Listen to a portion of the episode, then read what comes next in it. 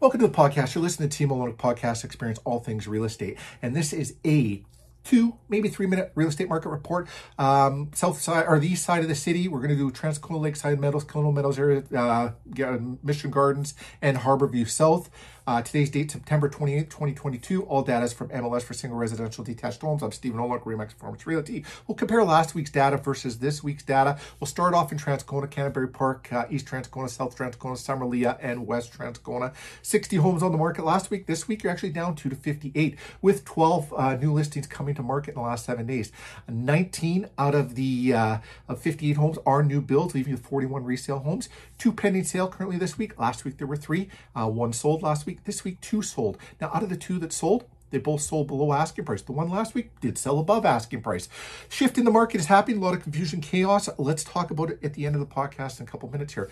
Now, Lakeside Meadows, Kelowna Meadows, Devonshire Village, uh, Kelowna Green. Uh, Devonshire Park, Starlight Village, and Crocus Meadows. You got 19 on the market right now, also 19 on the market, and 9 came to market in the last seven days. 12 new builds out of those 19, leaving you with seven resale homes. One's currently pending sale. You had three pending sale uh, last week. One sold last week, and it sold right at asking price. This week, zero sold. Very unusual 19 homes on the market and 19 uh, having zero homes sold. That tells you a little bit about the shift. Uh, Mission Gardens, you had four last week. This week you got three on the market. Uh, zero came to market in the last seven days. Zero new builds showing on MLS. Zero pending sale last week and this week. There was one that sold last week. It did sell above asking price. Um, zero sold this week.